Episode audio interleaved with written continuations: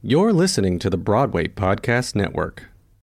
When you need mealtime inspiration, it's worth shopping Kroger, where you'll find over 30,000 mouthwatering choices that excite your inner foodie. And no matter what tasty choice you make, you'll enjoy our everyday low prices, plus extra ways to save, like digital coupons worth over $600 each week. You can also save up to $1 off per gallon at the pump with fuel points. More savings and more inspiring flavors make shopping Kroger worth it every time. Kroger, fresh for everyone. Fuel restrictions apply. James Baldwin spent so much time out of the country. And, you know, when I was a junior in college, I studied in England for the year. And I was 20 years old when I went. And it was the first place in my entire life where people wanted to know who I was as opposed to tell me who I was.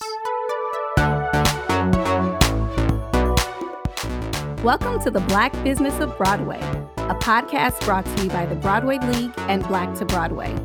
Here, we highlight the stories, how-tos, and successes of the Black professionals and legends of Broadway.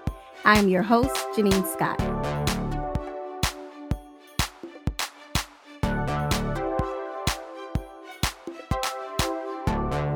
Not everything that is faced can be changed, but nothing can be changed until it is faced. I believe this Baldwin quote sets the stage for today's conversation. And joining me today, I have April Matthis and Greig Sargeant. April and Greig are actors and company members of Elevator Repair Service. Elevator Repair Service creates original works with an ongoing ensemble. And their most recent production of Baldwin and Buckley at Cambridge was conceived by today's guest, Greig, and can be seen at The Public. First, I want to thank you both for this important work. When I heard Baldwin, and I was like, I'm there. There was nothing that needed to be done to convince me. So thank you again for joining me today. Thank you. Thanks for having us. So before we dig into Baldwin and Buckley at Cambridge, I'd like to hear from either one of you your story, how you got here. And why Baldwin? My parents are from Guyana, South America. My mother immigrated here in 1955 and my father in 1961. They were engaged for like a long period of time. And my mother came over as a nurse and my father was a university student in the UK. When my father had saved up enough money, my mother moved to England. They got married in England, but my mother hated England. She thought it was cold and dirty and still recovering from World War II. And she convinced my father to move back to New York in the early 60s when everything was crazy here with civil rights. And so I was born in the early 60s and lived in Brooklyn for the first 7 years of my life. And then my family moved to an all-white community on Long Island, coincidentally, the town of Baldwin. Baldwin has a recurring theme in my life. I played the piano as a very young child, and we had a Baldwin piano. Then we moved to the town of Baldwin. I have a day job, and my boss's name is Baldwin. And now we're doing Baldwin. So I have Baldwin. It was destined. When my family moved to Baldwin, my father sat my sister and I down and said, there are people that are very, very, very upset that we've moved to this town. It was an all-white town. We were like the third family. He told us that we couldn't express any anger. We couldn't retaliate in any way. We had to be the representatives of our race.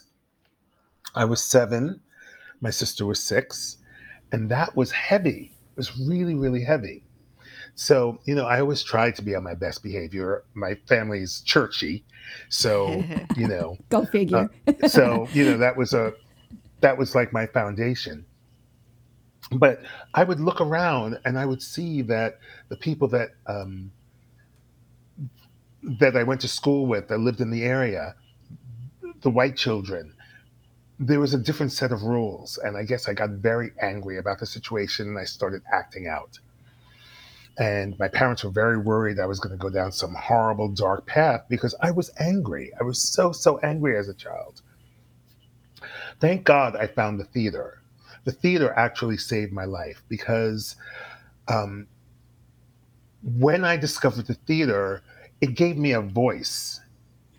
And by that I mean, you know, people had to come to the theater and listen to me speak for 2 hours uninterrupted with a particular point of view.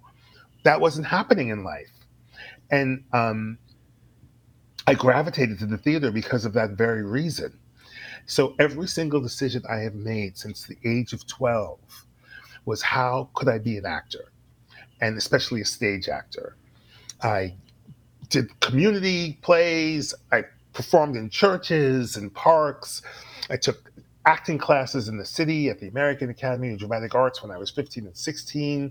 I studied at Boston University the summer of 11th grade. I was a theater major. I studied in England. I have a master's of fine arts degree in acting. And then I moved to New York City and studied with this great teacher named Bill Esper. And for years, I was just trying to get work and trying to get work in commercial theater, but there weren't that many opportunities available to me. And so quite by accident, I got a phone call from a man named David Herskowitz. David Herskowitz is the artistic director of Target Margin Theater. And he asked me to audition to replace somebody in a show that he was doing. I did not get the role in that particular show, but he cast me in the next show. And that show was where I met John Collins. This was 30 years ago. And John Collins and I have been friends for a very, very long period of time. And in 2007, he asked me to be one of the black people in The Sound and the Fury. And from that point on, I started working with Elevator Repair Services, which is where I met April. And we have been company members since then.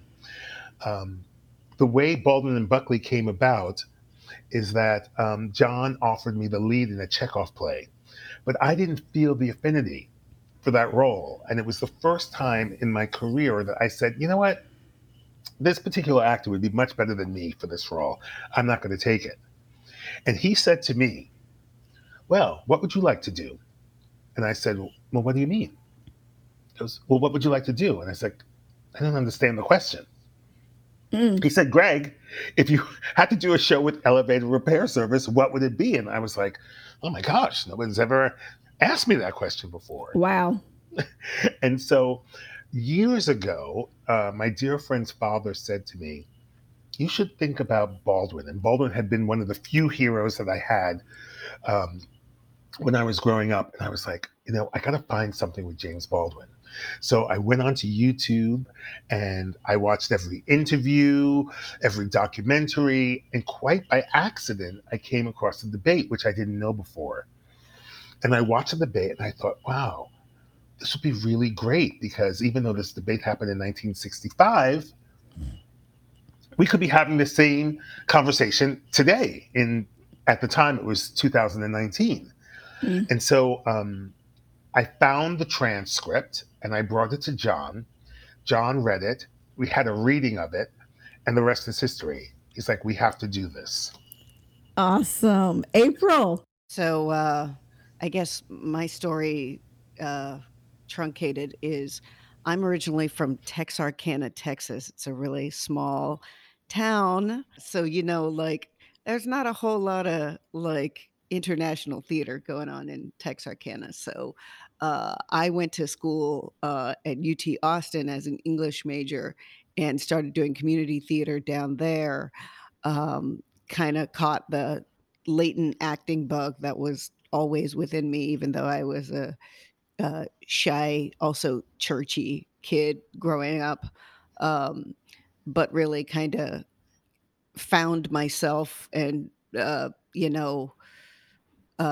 lost my shyness in performance because there was something about like creative writing and improv that was really alive to me. Like I would record like fake sermons on cassette tapes and like, you know, fake talk shows where I interviewed my 2-year-old sister. And, you know, like, so there was some kind of performance thing that was always in me, but I never thought of acting as like a real job or, you know, and I was like super obsessed with like TV commercials and voiceovers and just like the difference between things shot on film and video, even though I didn't have the language for that and no one around me did. Like I was really interested in entertainment and kind of found an outlet for that in Austin, which was a big performance town, college town, where they had a lot of live theater going on. And so from there, I started working in the kind of community theater and regional theater there. And within a year, I felt like I had kind of worked with everybody I wanted to work with on stage in Austin, Texas, and got the courage and a sublet opportunity in New York, and moved to New York in 2001, and you know, started doing super scrappy downtown theater productions. At like my first performance was something called the E Train to Jamaica Center at the New Eurekan Poets Cafe, and you know, I still had a Southern accent, and you know, there was a line that somebody said like "one son," and somebody had to tell me how to say that because I'm not from New York, so I was like "one son," so I didn't know how to deliver that line. But so started doing community theater downtown in New York, or not community theater. I just say like off Broadway. And I did this show at Here Arts Center called Annabella Ema by Lisa Damore. And Mark Barton was the lighting designer for that show. Amazing lighting designer who also worked for Elevator Repair Service, and found out that ERS was working on The Sound and the Fury. And as we talk about in the piece, there at the time, you know, ERS has had different Black people be part of the company, but at the time there weren't any Black people. It was all white folks. And they were performing The Sound and the Fury, or workshopping it, and, you know, realizing that they were missing something, not having Black actors play Black characters. And so brought in myself, Greig, Kaneza Shaw, and another person of color, Randolph Curtis Rand. That's how we got involved in Elevator Repair Service. And so I'd done several productions with ERS, and so next thing I know, I was actually involved in the Chekhov piece for a bit too, and then like scheduling got in the way. I had some other shows with other theater companies coming up, and so I wasn't going to be able to do that one. But Greig told me that they were going to do this Baldwin Buckley piece, and I was like, I just want to be around. Can I be like a consultant, or can I just be in the room doing anything? And I was like, you know who James Baldwin was really good friends with? Lorraine Hansberry. Hello, look at me, you know. And it was kind of like a joke, but I kind of insinuated myself into this process because I was like, hi, Greig's my friend, I'm Black. If we're going to be doing something with Black people with ERS, hi. And so that's actually what happened. But like before, I don't think I was in it right before the pandemic hit, because I think one of the last rooms I was in, you know, before worrying about masks and testing and COVID and all of that, we were in Greig's apartment all of us. Yes, everybody involved in this project to date. So that was Chris, Rashi Stevenson, right? No, we hadn't even. Was Chris a part of it yet? Yes, Chris was a part of it, but I don't think he was here that night. Okay, yeah. So it was Ben Williams, John Collins, Moliochi, who's the Gavin. Gavin was there, and I was there just being nosy, and like thought of like hand sanitizing my hands a little bit before I went up, but like, you know, it was the day that Tom Hanks got COVID in Australia, and we were like, I guess this is a thing. This is serious. I guess this is a thing. This is serious. But not thinking like, we had dinner at Greig's. We weren't, and then we read this play, and it was just kind of like, what are the possibilities? And I wasn't even involved then. So it was during the early pandemic that I don't even remember now how we finally got to the can we write Lorraine Hansberry into it. I think the idea came from like, we have the debate, and as the debate happened historically, Baldwin speaks first and Buckley speaks second, and they had a question about, did they want to keep that order? Did we want to leave the audience with Buckley, or did we want to leave the audience with Baldwin? And also like, the historical fact that Baldwin won the debate hands down, but like, did we want the audience, today's audience, to vote themselves? And what would that, be like? And I remember at one point, Greig, you said like, what I want this evening to be is a riot. Like, I think you even said like a race riot. Like I want, you wanted like a strong reaction from the audience with like, just how current this language is, talking about America's problem, that it won't remember itself and where it comes from and what it owes us as Black folks. So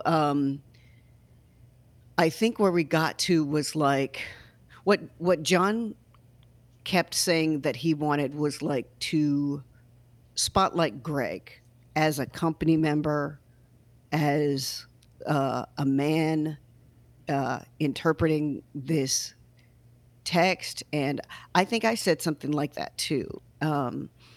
Cause this is this is somebody who's been around in the theater for 30 some odd years, as you said, and has been with this company and is like a valued member of this theater company. And like, yeah, it's like, you want to give Greig a real role that he can like sink his teeth into. But the debate ends with the white guy talking. And so the structure I think that we came with to solve it was like, let's come back to Baldwin. Let's come back to Baldwin in repose, where he's not having to explain the condition of the world to anyone. He doesn't have to prove anything. We can just see him like being a man in his space. And so the thought came somehow that like, what if we imagine him in a space where he's having one of these like late raucous conversations with his friend Lorraine, who, by the time he had done the debate, she had actually passed away. A month before. Yeah. So, without making it like she's a ghost, we just want to take you maybe to where his mind goes in repose. And like this moment of like Black community, familiarity, home, just hanging out with a friend. And a lot of that was also built on my and Greig's relationship being friends in this business. And, you know, it kind of started from like, how much are we, you know, Baldwin and Hansberry? How much are we Sargeant and Matthis? And so there was like a little, like we were improvising, and we kind of built, the way we started to build the piece was like we were, some of it was improv, and maybe it would be us kind of talking about the industry today, and like having it bleed into some conversations that Lorraine and Jimmy had together. And so in our research, we were trying to find like some exchanges, and it was hard to find like a conversation that they were having with each other. So we ended up pulling from different parts of their speeches. And I think at one point we pulled from a eulogy that Baldwin wrote. James wrote. Yeah, for Esquire magazine in 1969, 5 years after she had died, and To Be Young, Gifted, and Black was playing at the Cherry Lane. Mm. And so, oh my gosh, you know, we culled some of this language and kind of pieced together that coda that is their actual language, and then our own like conversations around like our involvement with this theater company. Awesome. Thank you. This podcast is sponsored by Ramp. Are you the decision maker in your company? Consider this. For the first time in decades, there's a better option for a corporate card and spend management platform. Meet Ramp, the only corporate card and spend management system designed to help you spend less money so you can make more. Most corporate credit cards offer points as incentives, but those points amount to less than their worth in real cash value. Ramp's business cards offer you cash back, real money in your pocket. Plus, you control who spends what with each vendor. And Ramp software collects and verifies receipts automatically, which means you'll stop wasteful spending and close your books in hours instead of days. Businesses that use Ramp add up to 5% to their bottom line the first year. If you're a decision maker, adding Ramp could be one of the best decisions you've ever made. And now get $250 when you join Ramp for free. Just go to ramp.com/easy. Ramp.com/easy. RAMP.com/easy. Cards issued by Sutton Bank and Celtic Bank, members of DIC. Terms and conditions apply.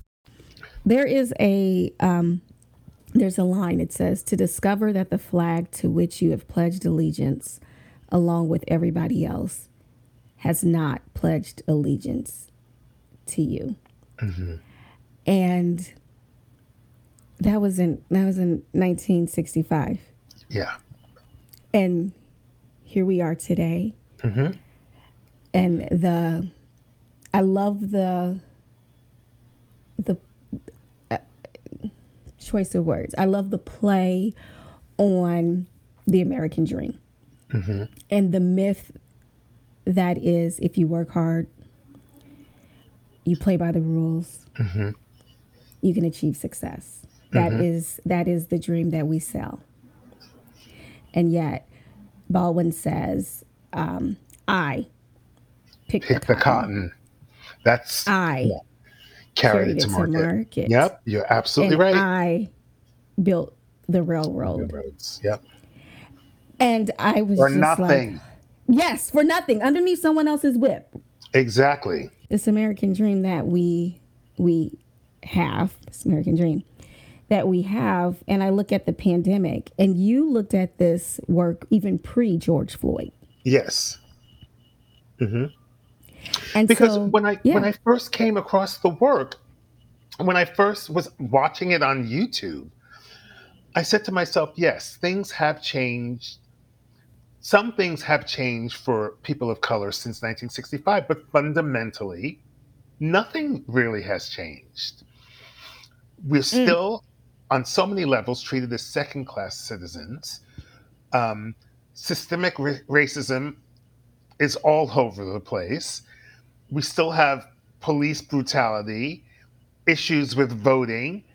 I mean, these are all the things. And, you know, this debate was happening during a time in America where there was a conservative movement to control the narrative, just like it is right now. And I read this and I was just like, this conversation needs to continue. A whole new generation of people need to continue this conversation if we're going to have any sort of hope for the future of people of color in this country. So this is pre-pandemic, you're looking at this, pre-George Floyd, and I should say dual pandemics, right? We have the racial one and we have COVID. And I look at how COVID ravaged us. And I look at the parallelism between the statement, I picked the cotton. Black and brown folks were the essential employees for the most part. Black and brown folks were the individuals who were most affected by both pandemics. And I'm like, and yet we are still here fighting for equity. And I think about when Buckley talks about, and I feel like he's kind of saying, well, you have it so much better when he talks about the, that Black folks make more than others in some other countries. And he talks about, being a mobile society in the world, and that is because you are American. And it sounds very eerily similar to the things that we hear today of shut up and dribble. How did you all decide to leave it up to the watcher, the audience member, and not, because you could have gone any way with this, you know, but you chose to just stick to the text as is. What was that conversation like in that apartment? Well, I mean, we did discuss it, and basically we didn't want to go in there. I mean, it's very clear when you watch the debate that Baldwin wins, but we didn't want to go in there and try to beat people over the head with the idea that Baldwin is right and you have to listen. You know, we have to work together. And Baldwin says this in the speech. So we wanted to just approach it where we would present the material and the conversation on either side would come up regarding how people felt about the situation. So we were very, very, very clear not to to try to influence people in any way. John was adamant about that. You know, what I keep coming to is like, as much as young folks now reach for Baldwin for memes and stuff, especially like right after George Floyd, I think Baldwin is so clear in laying out the problem, and I think the like clearest thinking I've seen today is about action that doesn't require white people's permission, and it's like taking the olive branch kind of out of the equation in a way that I think would be very exciting to Baldwin, because as articulate as he was, there was still always like a chance for white folks to look at themselves and get a buy-in. And you know, you even say in the debate, Greig, that like there's some Black folks that don't even want to listen to me or Martin Luther King. And I think, you know, that if that was true then, it's doubly true now. There's some folks that are like, listen, like we need to work as a community and find new ways of governing ourselves and taking care of ourselves and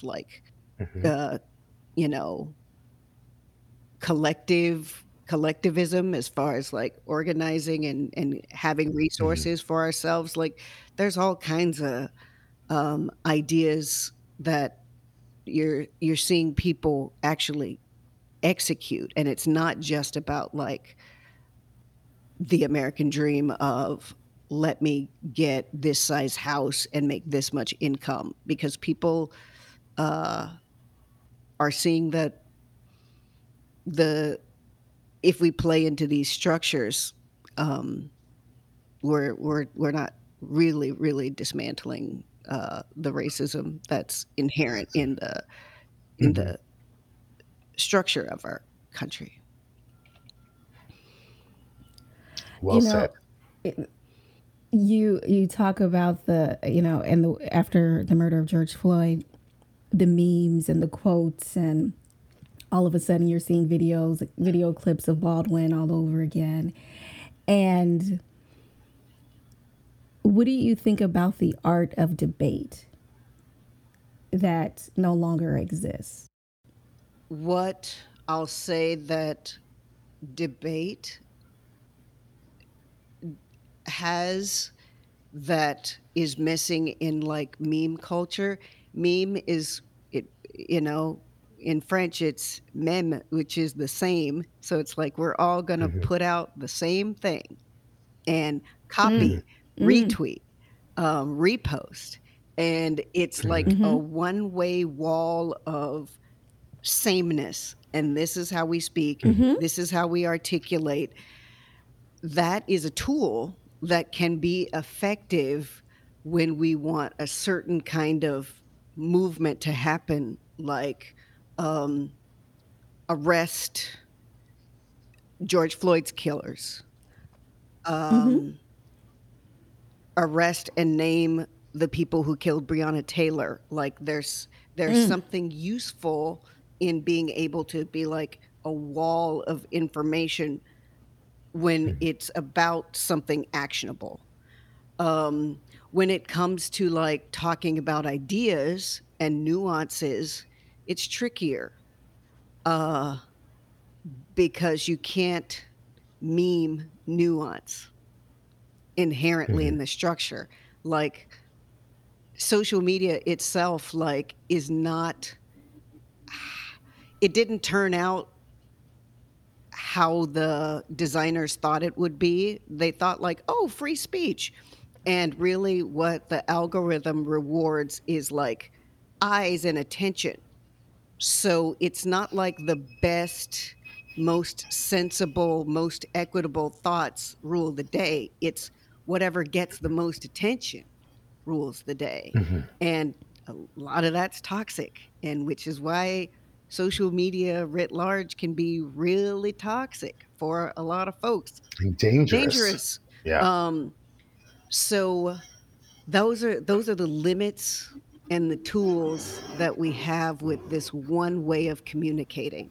What debate does is let you hear sentence by sentence the thoughts and the buildup, and it does require a little more of your attention than like 2 seconds to sit there and listen to this debate. Also, to listen to what Baldwin has to say takes time. But I think for me, the idea of debate now is that people don't really listen. People just come in with a very strong point of view about things, and they're not willing to compromise and even try to listen. Just in terms of social media, so many people get their fake news from social media, and that is their opinion. So you walk into these things and you feel like you're speaking against a wall, in that, you can be speaking truths. You could be very introspective and come out with information that might help the situation, but nobody wants to hear it. That's what I have. That's my problem with debate in today's times. And with debate, there's a reason that It was a part of school. It used to be a part of school. At least when I was growing up, you know, we had debate clubs. Mm-hmm. We had to research. Oh, and we had to know where the other person is coming from. Yeah. In order to mount a defense, right? Mm-hmm. And I don't know, to both of your points, if we're not listening, then how are we knowing where the other person is coming from? Mm-hmm. You know, in watching this play on Sunday, I felt like there was a understanding of why the other felt that way, but there was not an agreement on how. Mm-hmm. And maybe I'm being generous in saying that, you know, maybe Buckley performatively understood the why. I mean, because he states that, or he mentions that he agrees that people were treated unfairly, but yet he still believed in the white race and their advancement as being the superior race to make all decisions for everybody else. But, you know, he also disses his own people. Because he, you know, there's that part in Buckley's speech where he talks about, you know, about like 65% of white people not voting. Mm-hmm. There's so many white people voting because mm-hmm. he is from a very sort of affluent background, very, very affluent background, and he believes that even disenfranchised white people are not even worthy. So it's more like an elitism in a way, which is even scarier to think about how, you know, white supremacy grabs that kind of power like that. And that's how it's been. Like who was first, who could vote was landowning white men. Mm-hmm. You know? Exactly. Because this debate took place in February of 1965. 65, yes. And the Voting Rights Act wasn't signed until August. It wasn't signed until 1965. Mm-hmm. And those are things that no one can dispute. I mean, we're talking actual laws mm-hmm. to disenfranchise a group of people. Yeah. Mm-hmm. And then we fast forward today and we look at people having to stand in line for hours, people's votes being challenged. And so for no protections anymore because that's not a problem anymore. Well, you can't even get water. No, you better not give them water. Mm-hmm. Yeah. And this is what, like 57 years ago. Mm-hmm. And I feel like sometimes we like to distance ourselves so far away and act as if that was such a long time ago. And when I say we, I mean the collective we, mm-hmm. you know, in this country. Listen, but it wasn't. I'm telling you, like, just the other day I couldn't get a cab. Oh, you know what I mean? So I feel like every conscious moment of my life has been some sort of microaggression, sometimes in regards to race. Mm. In regards to race. You know, James Baldwin spent so much time out of the country. Mm-hmm. And, you know, when I was a junior in college, I studied in England for the year. And I was 20 years old when I went. And it was the first place in my entire life where people wanted to know who I was as opposed to tell me who I was. My very first time. And I'm just like, you know. That's sad. Nothing has changed, really. People are still telling me, oh, you are this. You got to be this. This is your box. And I'm like, no, I'm not living in your box. I'm living in my box. What would you like people to take away from this discussion? What would you like to see happen? What would you want? What are you hoping that people get from this? Debate. Continuing the conversation.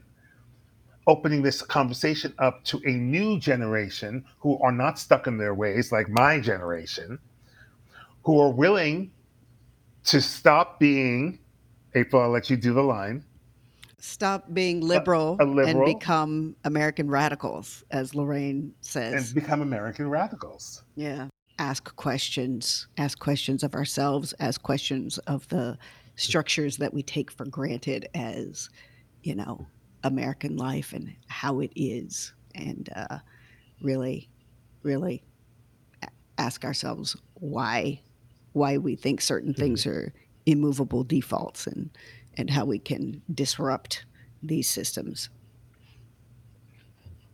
And that's not just for Black folks, that's everybody. Oh, yeah. I mean, the Lorraine Hansberry quote that Greig was referring to was, she was talking to white people, you know, mm-hmm. which, you know, inside our context of like, you know, yes, Elevator Repair Service is a predominantly white institution that has Black company members that it values. But like, you know, we call out Elevator Repair Service in this too, you know, it's like, let's all be part of this conversation and let's not, you know, white liberals who are coming to the public theater to see this. It's not just let's take our little woke medicine and go back to, you know, business as usual. Let's interrogate ourselves too. Oh my God. Okay, I'm not going to even go there. So continue the conversation, as Greig said. Continue the conversation when you leave the theater. Well, it absolutely did that for me, and I thank you both for putting in the time and the emotional work that it takes to play these types of roles, to embody these types of characters. I feel like people don't understand that we never get to not be. Ooh. Yeah. Mm-hmm. Yeah. Yeah. And so before we wrap, I have just one final question. What piece of advice would you give to the future Black leaders of Broadway? I don't know if you know this, but April is on Broadway right now. Yeah, I do. Yeah, piano lesson Broadway. Come see us. Mm-hmm. We run through January. Yeah. I would say to the Black leaders, I'd say let's look at pay equity. This is labor. This is a business. Artists are workers. That's why we have a union. And let's make sure that our workers are paid what they're worth so they can make a living wage, so that Broadway is not for the already wealthy, and that the American theater is not for the independently wealthy, that it's for the people. The theater is called... Mm-hmm. Where we're performing Baldwin Buckley is the public theater. It's meant to be for the public. Mm-hmm. The arts are for the public. The arts are for the people. Mm-hmm. And let's make Broadway not prohibitively expensive place. Let's pay folks and let's let people see the work and make it accessible, because mm-hmm. there's money out there and there's a redistribution of resources. All of this is for us. There's Black work on Broadway, and there's Black people making Black work for Black folks on Broadway. So we need to see Black folks on either side of the theater. Exactly. If I could just add to the brilliance mm-hmm. of April Matthis, for me, it would be about more opportunity for more Black shows, featuring more Black artists. James Baldwin said in this time that, you know, basically Black people ignored going to the theater because the theater ignored them. And so I want to see more Black people in the seats, seeing shows that represent our way of life. One of the great things about, you know, the play A Raisin in the Sun was that it was the first time on Broadway where you actually saw what it was like to live in a Black family and the issues that they went through. And we need more of that. You know, April is, you know, in an August Wilson play who, you know, no better example these days of of, you know, the Black experience, you know, and, you know, she's at the forefront of that, sharing that with a new audience today. People need to know, you know, what our stories are. Maybe that might help with the progress that we need to make. So listen up, Broadway producers, listen up. Absolutely. Well, thank you both for joining me today. It has been a pleasure chatting with the two of you. So great to talk to you. Thanks so much for having us. Thank you. Thank you so much. I want to thank our guests and you, our listeners. You could have been doing anything else, but you chose to spend your time with me, and I am grateful. Be sure to subscribe at bpn.fm/BBB so you'll never miss an episode. While you're at it, tell a friend. I'm your host, Janine Scott, and we at the Broadway League hope you enjoyed this episode of The Black Business of Broadway. Hey, it's Leslie Odom Jr. here on the Broadway Podcast Network to tell you about the RISE Theatre Directory, a program of Maestro Music. RISE is a national online resource designed to connect and empower backstage and administrative and creative theater professionals from underrepresented backgrounds. If you work or aspire to work in the theater community, this can help you find your next project. And if you hire theater professionals, search the RISE Theater Directory to find your next team. Create your profile now and get more information by visiting risetheater.org. That's theater with an RISETHEATRE.org, because only together we rise. Protect your dream home with American Family Insurance, and you can weather any storm. You'll also save up to 25% by bundling home, auto, and life.